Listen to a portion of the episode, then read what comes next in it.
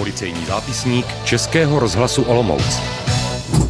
Nebezpečí spojená s užíváním internetu, to je téma dnešního policejního zápisníku. Příjemný poslech vám přeje Alena Vikidalová.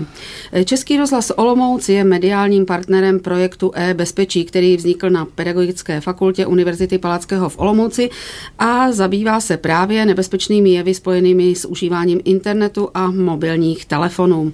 Našimi hosty tedy jsou za projekt e-bezpečí Veronika Krejčí, Kamil Kopecký a sociolog Miroslav Dopita. Dobré odpoledne. Dobré odpoledne. Tak jak jsem říkala, my jsme mediálním partnerem eh, celého projektu e-bezpečí, eh, včetně eh, vaší soutěže, o které jsme tady na tomto místě také hovořili, k té se dostaneme, ale vy jste mezi tím realizovali docela zajímavý výzkum výskytu kyberšikany u českých dětí. Jak to tedy dopadlo? Eh, my jsme nezjišťovali jenom kyberšikanu, když kyberšikana byla dost podstatná část toho výzkumu. Zaměřovali jsme se na všechny nebezpečné komunikační praktiky, ale také na rizika a rizikové chování na internetu. No a bohužel musíme říct, že závěry výzkumu eh, ukázaly velmi nelichotivá čísla, protože například eh, polovina dětí již byla obětí kyberšikany. Asi jedna třetina dětí se stala původcem kyberšikany. Eh, bylo také zjištěno, že děti velmi málo o těchto problémech informují své rodiče, takže představa celkové společnosti o této problematice je poměrně dost zkreslená, protože eh, oběti to většinou nenahlásí. Eh, zjišťovali jsme také, kromě kyberšikany, jak děti komunikují s lidmi na internetu, a co, co z té komunikace s lidmi na internetu může vzejít tak eh, téměř 40 dětí je ochotno jít na osobní schůzku s člověkem, se kterým se seznámili na internetu. To je velmi problematické, protože eh, tyto děti se mohou stát obětí sexuálního zneužívání, eh, mohou být znásilňovány, mohou být fyzicky týrány a podobně. Pouhá pouhých 60% dětí by o takové schůzce informovalo své rodiče. No a také jsme zjistili, že téměř 15% dětí má nějaké zkušenosti s stalkingem nebo s kyberstalkingem, což je nebezpečné pro následování, ke kterému je využíváno informačních a komunikačních technologií. Důvodem těchto vysokých čísel je mimo jiné to, že se děti ve virtuálním prostředí chovají velmi neopatrně, často sdělují osobní údaje. Téměř 80% dětí je ochotno některé ze svých osobních údajů sdělovat cizím lidem na internetu, nebo je mají obsažené ve svých internetových profilech. Mnoho dětí také používá sociální sítě, které jsou potenciálně nebezpečné prošíření kyberšikany e, umožňují manipulativní komunikaci, sociální inženýrství a podobně. Co se týká toho, kolik dětí má na těchto sociálních sítích své účty, tak je to kolem 90%, což je obrovské číslo. Závěry výzkumu prostě ukázaly, že děti jsou mm, doposud velmi málo seznámeny s riziky, které představují informační a komunikační technologie, které přináší virtuální komunikace a jistě je na nás eh, v tomto směru něco udělat, více se zaměřit na prevenci, aby si děti tyto rizika více uvědomovala, protože obětí bohužel neustále přibývá. Takže to byl stručný eh, výsledek eh, vašeho výzkumu. Kolik dětí vlastně se toho výzkumu zúčastnilo? Do výzkumu se zapojilo, zapojilo téměř 2000 dětí. Byli to žáci jak základní škol, tak střední škol na území celé České republiky. Uh-huh. Já jsem zmínila tu soutěž, ta se jmenovala Cyber Grooming a nebo pozor na virtuální kamarády. Jak tedy dopadla ta soutěž, kolik eh, jste vlastně získali příspěvků? Tak oproti tomu výzkumu soutěž je opravdu věc, která nám udělala velkou radost. Eh, protože se, eh, nebo dostali jsme asi 60 příspěvků eh, od dětí, musím říct, že příspěvky jsou opravdu velmi podařené, jak po technické stránce, tak je vidět, že opravdu téma, které bylo zadáno, děti velmi dobře zvládly. Tématem tedy bylo kybergrooming a neb pozor na virtuální kamarády. Je to tedy o tom, že děti měly zpracovat téma, které se týkalo sexuálních útočníků, které mohou děti potkat přes internet, násilníků a tak dále dále. Prostě upozornit děti na to, že není vhodné scházet se s lidmi, které znají pouze z internetu. Ukázky eh, některých příspěvků mm, můžete nalézt na stránkách soutěž 2009.e-bezpečí.cz a opravdu velmi je doporučuji, protože jsou moc pěkné. Eh, jinak vyhodnocení soutěže proběhne v březnu, možná až v dubnu uvidíme. Jinak bych chtěla touto cestou také poděkovat partnerům soutěže, které vlastně umožnili trošinku větší rozšíření prevence v této oblasti a vyberu jen některé Určitě stojí za zmínku mm, upozornění na firmu Vodafone, policii České republiky, Český rozhlas samozřejmě, který byl mediálním partnerem, město Olomouc, Univerzitu Palackého a tak dále. Takže ještě jednou děkuji. Eh, co například eh, děti zpracovávali za téma, nebo jakým způsobem? Co, co je tak nejvíc zaujalo? No, eh, velmi je zaujalo natáčení video příběhů, kterých se objevila velká, velké množství. Musím říct, že ačkoliv to vypadá, že tam toho moc děti závratného vymyslet nemohli, tak ty příběhy jsou velmi neotřelé, zpracované zajímavým způsobem. Eh, po technické stránce opravdu jsme byli překvapení, protože jsou různě sestříhávané, má to opravdu myšlenku, náboj, moc pěkné, takže... Jsou tam třeba příspěvky, eh, ve kterých je předvedeno, jak oběť utíká před útočníkem a vlastně eh, kam vede to riziková chování na internetu, kde se třeba s někým seznámí a sjedná si s ním osobní schůzku a ta osobní schůzka může dopadnout špatným způsobem. Takže vřele doporučuji navštívit tu internetovou adresu, podívat se na ty příspěvky a věřím, že se vám budou líbit. Takže vidět, že spousta dětí eh, si ta rizika uvědomuje, že o nich ví a že dokáže i teda tímto způsobem zpracovat. Tak eh, možná bychom mohli zmínit tu internetovou adresu, na které mm, by si mohli zájemci eh, některé ty příspěvky mm, prohlédnout, vidět je. Takže já ještě jednou zopakuji, je to adresa soutěž 2009.e-bezpečí.cz.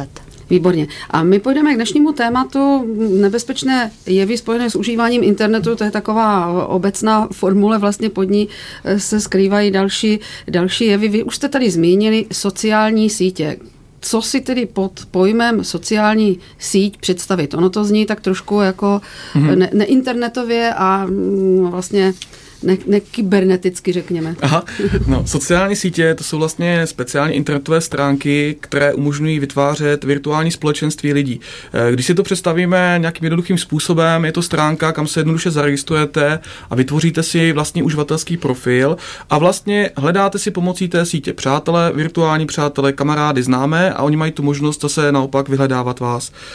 Eh, ty sociální sítě nabízejí velké množství různých možností, eh, například je to tedy prostor prostor pro prezentaci lidí. Vy se vlastně můžete prezentovat, můžete ostatním uživatelům ukázat třeba fotografie z dovolené, svoje vlastní fotografie, můžete tam psát příspěvky, můžete tam psát o tom, co zrovna děláte, jak jste na tom třeba s náladou, můžete se jednoduše snažit chovat virtuálně, komunikovat s těmi uživateli. E, ta síť primárně slouží k tomu, abyste navazovali sociální kontakty, takže podstata té sítě je snaha navázat s někým na druhé straně toho počítače virtuální kontakt. E, tyhle kontakty samozřejmě sebou nesou různá rizika, my se o těch rizicích budeme bavit za chvilku. Jinak eh, ta sociální síť se dá velice snadno zneužít třeba pro komerci, jo, protože ona je plná reklamy, je plná různých reklamních eh, odkazů, všeho možného a navíc, protože eh, se dá rozpoznat, kdo je cílová skupina, tak ta reklama se dá velice přesně zaměřit. To znamená, nějaká marketingová agentura nebo firma může zaměřit reklamu třeba na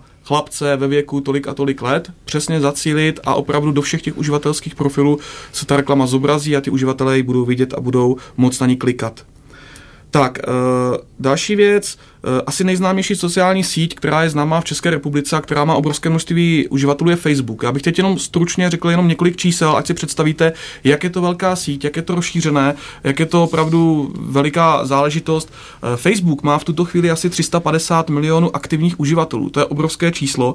S tím, že byl přeložen do 65 jazyků, tím pádem v každé větší zemi mají uživatelé přístup k tomu Facebooku ve svém vlastním jazyce. Eh, za den se do Facebooku přihlásí asi 200 250 tisíc nových uživatelů. Takže je vidět, že ta síť strašně rychle roste, rozrůstá se a vlastně v tuto chvíli Facebook obsahuje asi 1,7 miliard fotografií. Říká se, že na jeden uživatelský profil připadne v průměru 44 fotek. Takže když si představíte, jak moc jsou ti lidé ochotni ukazovat ostatním uživatelům svoje fotografie, dojdete k ohromnému číslu a dojdete k tomu, že vlastně oni si moc neváží svého soukromí, oni jsou prostě schopni zveřejnit vše možné. Eh, samozřejmě existují i další sociální sítě v České republice, jsou to třeba sítě Líbím se ti, ta je velice, velice známá, ten název Líbím se ti, případně Lidé.cz, nebo existuje třeba Twitter, MySpace a podobně. Takže jejich velké množství, ale v České republice je asi nejrozšířenější a také asi nejnebezpečnější ten Facebook. Hmm. Ale co bylo primárním vlastně cílem vytvoření těchto sítí? To asi bylo trošku něco jiného, než je to v současné době. Mm-hmm. No tak ten Facebook, on vznikl původně jako projekt jednoho studenta Harvardské univerzity, kde vlastně on se snažil vytvořit nějaké prostředí, pomocí kterého by se mohli studenti na Harvardu seznamovat. Takže původně to byla interní aplikace, nicméně jakmile se zjistilo, jak rychle ty uživatelé vstupují a jaký to má potenciál, tak se ta aplikace rozrůstala, začala se komerčně využívat a z toho původně, dejme tomu studentského projektu, je dneska ohromný projekt celosvětový, který je známý vlastně všem uživatelům internetu. Hmm, takže pojďme k těm rizicím nebo tomu sociologickému hledisku. Eh, Problematika těch sociálních sítí se vlastně studuje v ve vědě eh, posledních 14 let a eh, konkrétně to začalo právě ve Spojených státech v souvislosti s rozšířením internetu a toho, co uváděl kolega tedy Facebooku a právě ten velký bonus těchto sítí je ta rychlost, eh, která umožňuje vlastně to seznamování a ta rychlost přilákala řadu lidí, protože se zde ztrácí vlastně rozdíl mezi prostorem a časem. Ti lidé můžou být v různých částech světa, mohou být právě spolu propojeni a můžou být v různých časových pásmech a mohou spolu komunikovat. Takže to jsou ty lákadla vlastně těchto sítí. Ovšem samozřejmě, kromě těchto pozitiv, eh, která eh, tyto sítě nabízejí, se objevují negativy, jako je anonymita, jako je vlastně vytváření eh, nepravých identit, jako je vytváření posunutých vzorů, posunutých autorit, vlastně kdo má právo uh, říkat, toto je správné, toto je špatné, kdo vlastně určuje způsob komunikace. Vytváří se vlastní jazyk v rámci těchto sítí, eh, který vlastně je srozumitelný pouze členům těch komunit, eh, které jsou na těch sítích vytvořeny. Takže je eh, složitější jim rozumět. A navíc tyto sítě, které bývají označovány jako virtuální, stále více zasahují do reality. Takže my všichni se vlastně bavíme teďka o sítích a tím je vytváříme jako reálné, protože je to něco, k čemu musíme zaujímat nějaké postoje a dotýkají se našich vlastních životů. No a stírá se tady vlastně ten rozdíl mezi soukromým a veřejným to, co dřív vlastně bylo součástí našich intimních životů, našeho soukromna, teďka prostřednictvím těchto sítí poskytujeme uh, hranic, neohraničené vlastně skupině lidí. Jo, takže eh, to jsou ta nebezpečí v kostce, která ty sítě poskytují. Hmm. Eh, je to vlastně pro mnoho lidí určitě nějaká náhrada té skutečné komunikace, ne té virtuální. Hmm, já bych tady jenom ještě doplnil, hm, tady vlastně kolega hovořil o sociálních rolích. Eh, představte si, že vlastně v běžném světě jsou nějakým způsobem vymezeny sociální role. Dejme tomu, máme dospělého a máme dítě. Ty ty dvě společenské role, nebo ty dvě role dané věkově, e, jsou odlišné, protože dítě se nějakým určitým způsobem chová k tomu dospělému. Dejme tomu, je tam nějaká autorita, prostě vznikne tam něco, co má povahu společenské role. Ale teď si představme, že na takovém Facebooku, Facebooku, třeba v rámci chatu, tam se všechny tyhle role stírají, protože všichni se baví jako rovný s rovným, takže tohle neexistuje a může potom třeba dojít bez problému k případu, kdy to dítě nějakým způsobem napadne toho dospělého pomocí různých technik, které má to dítě k dispozici. A když si uvědomí, vidíme, jak jsou na tom v současnosti dospělí uživatelé nebo dospělí lidé, kteří nemají takové znalosti těch technologií, jako mají děti, tak jednoduše to dítě má v ruce nástroj, ať už je to mobilní telefon nebo ten internet, pomocí kterého může toho dospělého třeba vydírat, pomocí kterého může různě napadat, jo, může ho očerňovat na internetu, může o něm vytvářet všemožné falešné stránky a falešné profily a všechny tyhle věci může velice snadno udělat. Takže vlastně odpadá ta společenskost, ta, ty role prostě se tady stírají, kdybych to takhle Takže nejen dětem hrozí nebezpečí. Nejen dětem, samozřejmě i dospělým. Ale je totiž problém u těch sítí, že jsou vlastně hodnotově neutrální. Tam totiž nejsou předem nastaveny právě ty role, které řeknou, v tuto chvíli takhle jednat nemůžete. V tuto chvíli toto jednání není přípustné. Takhle byste neměli postupovat. Toto není způsob komunikace, jak byste se měli s druhými bavit. Prostě toto v těch sítích není to je technologie, to je něco, kde tato pravidla nejsou nastavena. A ono samozřejmě existují nějaká taková základní pravidla, ono se jim říká netiketa, jo, jakoby internetová etiketa, nicméně tato pravidla se téměř nedodržují, prostě každý se chová na internetu tak, jak chce a nejsou nějakým způsobem regulována. Tím pádem dochází právě k tomu, že v té komunikaci to dítě bez problému komunikuje libovolným způsobem, včetně vulgárních nadávek, včetně urážení, takže ta pravidla té netikety se nedodržují. Ale abychom se dostali víceméně k těm samotným rizikům, tak eh, asi největší riziko nebo jedno z největších rizik sociálních sítí je ta situace, že vlastně sociální sítě uložiště osobních údajů, včetně osobních údajů nezletilých. Ono sice vstup do toho Facebooku, on je limitován věkem, eh, vlastně může tam vstoupit uživatel starší 13 let, nicméně je velice jednoduché eh, zmanipulovat ten vstup, může se tam zaregistrovat kdokoliv a může tam zveřejnit jakýkoliv údaj, než ho někdo třeba odhalí, nějaký administrátor, nebo jednoduše někdo jiný by najednou zjistil, že tam je někdo nezletilý. Tím pádem je tam uložiště osobních údajů nezletilých, což je obrovský problém. Eh, dále je to samozřejmě prostor pro získání různých diskriminujících materiálů. To vůbec nemusí být jenom fotografie, ale to může být i ten věk, třeba bydliště, město a další informace, které potenciálním útočníkům umožní rozmyslet si, jakým způsobem tu oběť můžu zmanipulovat, co s ním můžu udělat. A protože lidé většinou neznají hodnotu těchto osobních informací, tak jednoduše na ten Facebook vyvěsí kde co, jakoukoliv hmm. informaci napadne a to je právě ten problém, to je to riziko. Eh, kolegyně za chvilku právě bude ukazovat na některých případech, jak se to dá konkrétně zneužít. Další věc, uh, uživatelé jsou anonymní. Kolega tady říkal, ta anonymita uživatelů vede k tomu, že lidé lžou. Uh, říká se, že přibližně 50% uživatelů hmm. internetu jednoduše lže a tím, že lže, logicky může vytvořit falešný profil. Může vytvořit profil, kde 30-letý uživatel se tváří, že je mu 16 let. Bude tam falešná fotografie a samozřejmě může tímhle způsobem oslovit nějakou sociální skupinu dětí a tam může být potom zmanipulovaná a zneužita. Eh, další věc, eh, je to prostor pro sociální inženýrství. Já jsem tady o tom v krátkosti mluvil, to znamená, je to prostor pro cílenou reklamu. Reklama na internetu jednoduše ovládá všechny ty uživatele. Jakmile se někdo zapojí do nějaké sociální sítě, tak se stane okamžitě cílovou skupinou nějaké reklamy, nějaké reklamní agentury, která ji oslovuje. Takže to je taky, taky velice nebezpečné. A pak ještě poslední věc, kterou bych zmínil v tuto chvíli, eh, než přejdeme k těm praktickým případům, je věrohodnost uživatelských profilů. Představte si, že je podstatně velký rozdíl mezi třeba takovou technologií ICQ a sociální sítí. Když máte ICQ, máte nějakou přezdívku. A pod tou přezdívkou v tom ICQ vystupujete, to znamená, jste identifikovaní pomocí nějaké přezdívky. Když to v té sociální síti, tam máte jméno, tam máte příjmení, tam máte fotografii, proto ta sociální síť vypadá věrohodněji. A ti uživatelé se chovají potom k těm ostatním uživatelům věrohodněji. Oni věří, že je pravděpodobné, že když tam ten člověk má tuto fotografii, tak je to asi on. A to je právě to, co mhm. vede potom k těm útokům a to je to, čeho ty útočníci mohou vlastně zneužít. Jinak ještě úplně na závěr taková perlička k tomu stručnému přehledu, než se dostaneme k jednotlivým případům. Eh, je tady ještě jedna věc lidé velice často sdílí ty osobní údaje, aniž by chtěli. Protože existuje velké množství aplikací v rámci toho Facebooku, které se tváří jako různé hříčky nebo hry, nebo různé testy a různé statistiky a podobně. Nicméně existuje třeba hra Mafia Wars, kterou hraje obrovské množství, možná miliony uživatelů. A jakmile jednou vstoupíte do, do té hry, jakmile se tam jednou přihlásíte, tak automaticky všichni uživatelé té hry mají přístup k vašim osobním údajům.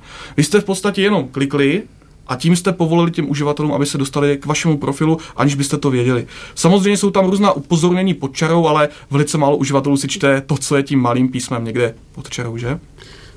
Skoro nikdo, bych řekla Skoro možná. Nikdo. To je to největší riziko. Vy jste chtěl na to navázat? U těch dětí je ještě jeden problém, že vlastně tyto sociální sítě se stávají předmětem jejich rozhovorů a v rámci těch vrstevnických skupin oni řeší, uh, seš uh, připojen, nejseš připojen, jsi aktivní, nejsi aktivní, jsi odpojen, jako bys nebyl, když tam nejseš.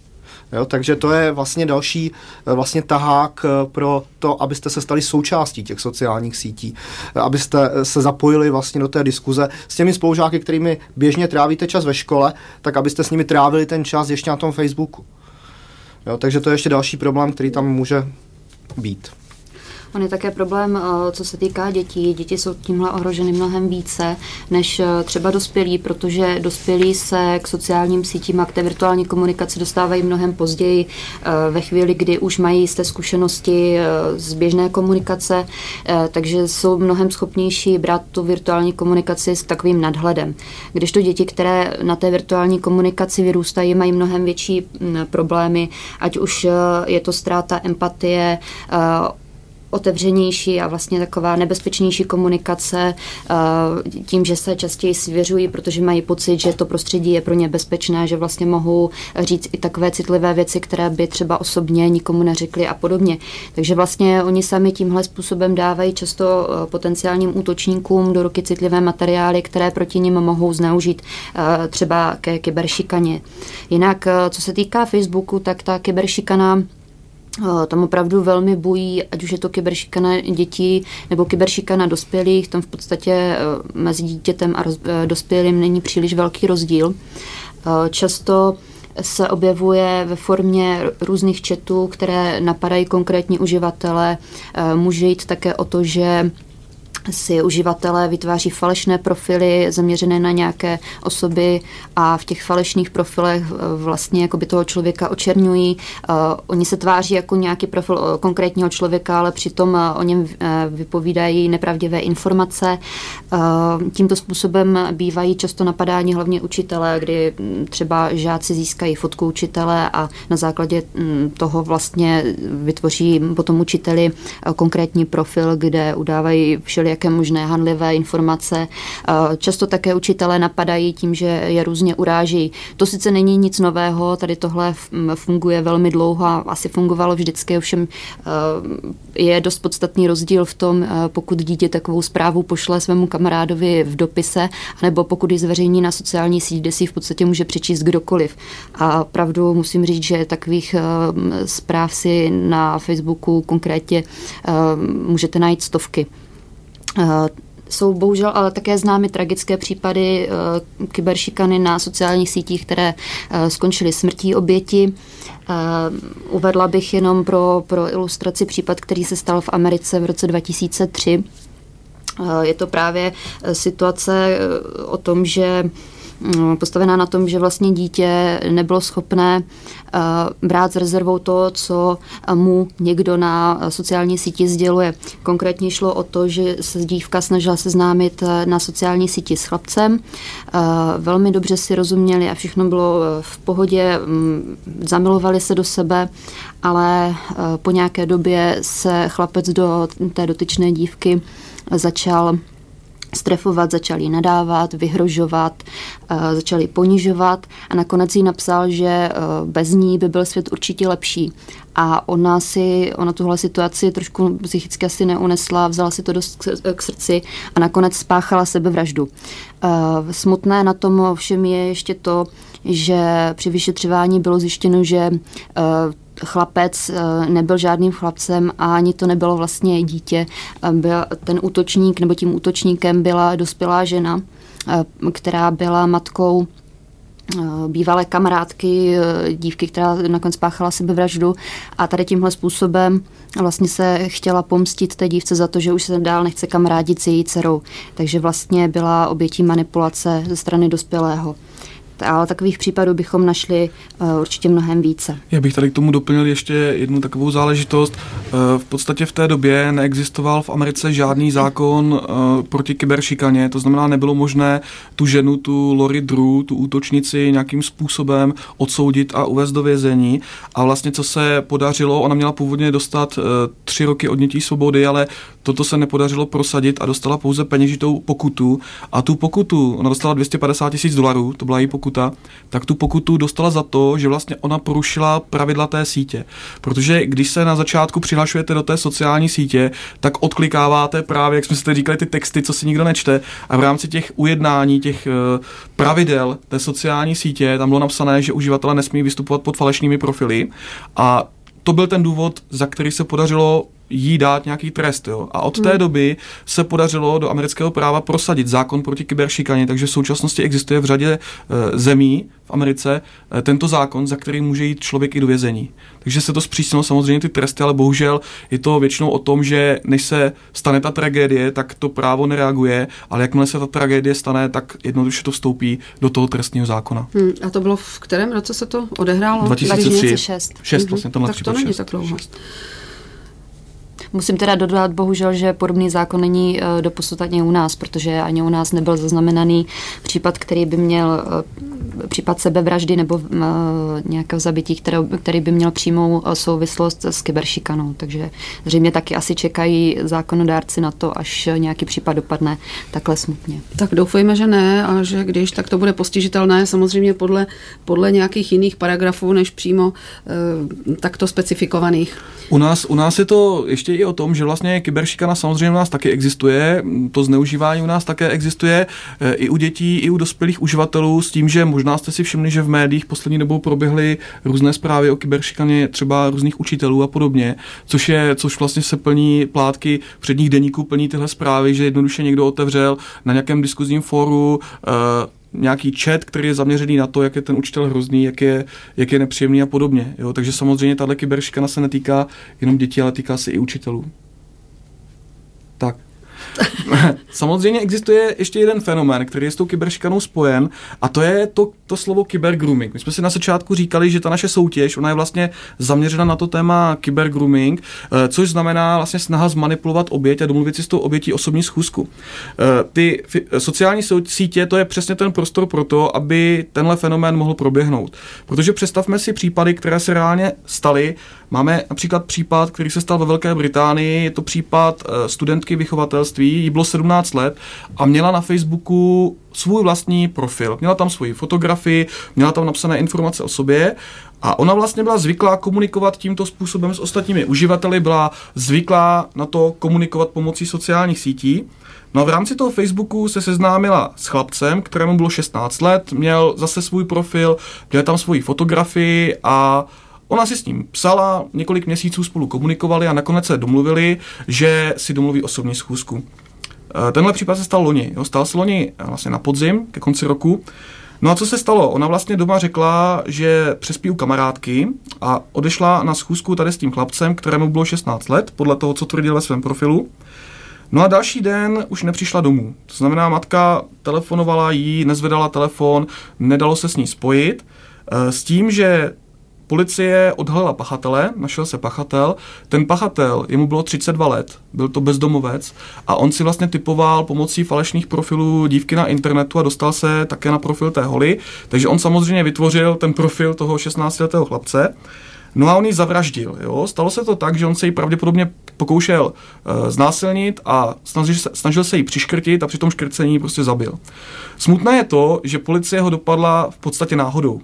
Oni uh, vlastně sledovali motorová vozidla a zjistili, že ten člověk řídil auto, které nemělo povinné ručení, nemělo zaplacené povinné ručení, takže oni si ho předvolali na stanici a on si myslel, že oni ho předvolávají kvůli té vraždě. Jo? Takže on se jim tam z ničeho nic přiznal k vraždě. Přiznal se k tomu, že zabil tu dívku. Eh, tenhle případ měl být vyřešen do konce loňského roku, ale v tuto chvíli ještě nepadl rozsudek. Ten rozsudek by měl přijít někdy v březnu letošního roku, takže čekáme na to, jak to dopadne, ale je to přesně případ toho, jak někdo vytvoří prostě falešný profil hmm. a někdo jiný se na něj nachytá. Tady třeba nešlo uh, o úplně nezletilého, nešlo nějaké malé děti. Ono je taková představa, že těm nezletilým musí být třeba 11-12 let, ale vidíte, že opravdu 16-letá, 17-letá dívka se může nechat tímhle způsobem vlastně zmanipulovat. Jo? Hmm. Takže kybergrooming opravdu velice nebezpečná záležitost, dotýká se, dotýká se vlastně každého. Eh, s tím, že já bych se zmínil jenom krátce ještě o jednom případu kybergroomingu a to je případ policisty? Mohou? Já bych, já bych teda ještě doplnila ten předchozí uh, případ, protože uh, ono, když byla tady tahle kauza medial, medializována, tak uh, vlastně se policii přihlásila ještě celá řada dalších uh, žen, které byly tímto mužem také osloveny a také je žádal o schůzku, takže to nejde o to, že by se zaměřili na jednu osobu konkrétní, ale že vlastně uh, na základě fotografií, protože si byly velmi fyzicky podobné, si vytipovával stejný typ žen a vlastně oslovoval jich víc více, manipulovali jich více. Tak já bych se dostal k tomu policistovi, aby jsme to ještě zvládli, ten případ. Uh, tenhle případ se stál taky ve Velké Británii a je to vlastně případ policisty, já nebudu tady teďka zmiňovat jeho jméno. Uh, on vlastně měl na starosti vyšetřování mravnostních deliktů dětí, tím pádem on s dětmi pracoval v reálném životě a on vlastně o nich měl osobní údaje. Tím pádem, protože s nimi pracoval, že, v běžném životě. No a stalo se to, že ale on měl také svoji virtuální identitu, měl svůj virtu, virtuální profil a pomocí toho virtuálního profilu manipuloval dívky a lákali právě na ty osobní schůzky. Uh, on je různým způsobem vydíral, snažil se uh, si s nimi dlouhodobě psát a opravdu se mu podařilo ve dvou případech je znásilnit. Jo. Takže i policista může mít falešný profil na Facebooku. Nestalo se to u nás, jo, zase. Stalo se to ve Velké Británii, aby bylo jasno, že zatím se tyhle případy tak silně nedotýkají České republiky ve vztahu k sociálním sítím. Dobře, my jsme mluvili o Facebooku, zmínili jsme i ten portál Líbím se ti. Eh, tam mám pocit, že ten je přímo eh, jako míněný už jako seznam, seznamka právě za tím účelem jako nějaké další potom už nevirtuální komunikace. Eh, doufejme, že teda nedochází k takovým, k takovým to až drastickým případům, i když i právě tam mám pocit, že ti lidé také o sobě nevy, nevypovídají úplně pravdu a není úplně tak jasné, s kým a proč se vlastně chtějí seznámit. Takže já bych možná na závěr opravdu jenom, jenom kratince, protože a vypadá to, že bychom tady mohli sedět ještě další dvě hodiny, že by bylo pořád o čem mluvit, ale trošku jako říct, na co si dát teda pozor, co, na, co, na co opravdu dávat pozor, abychom se do těch problémů nedostali. Tak na prvním místě si dávat pozor určitě na zveřejňování osobních údajů, přičemž na, za ten nejnebezpečnější údaj, který o sobě zveřejníte, je považován na fotografie obličeje. Protože to je přesně ten nástroj, který může jakýkoliv útočník použít proti vám, protože to je vaše jednoznačná identifikace a to je to, co vás odděluje od toho okolního davu. Takže není až tak nebezpečné třeba zveřejnit svoje křestní jméno, ale ta fotografie obličeje, ta je opravdu to, co je velmi nebezpečné. Já myslím, že tím už pro dnešek skončíme, ale určitě se neslyšíme tady naposledy. Eh, uslyšíme se zase za měsíc, pravděpodobně přesně za měsíc ve stejnou dobu.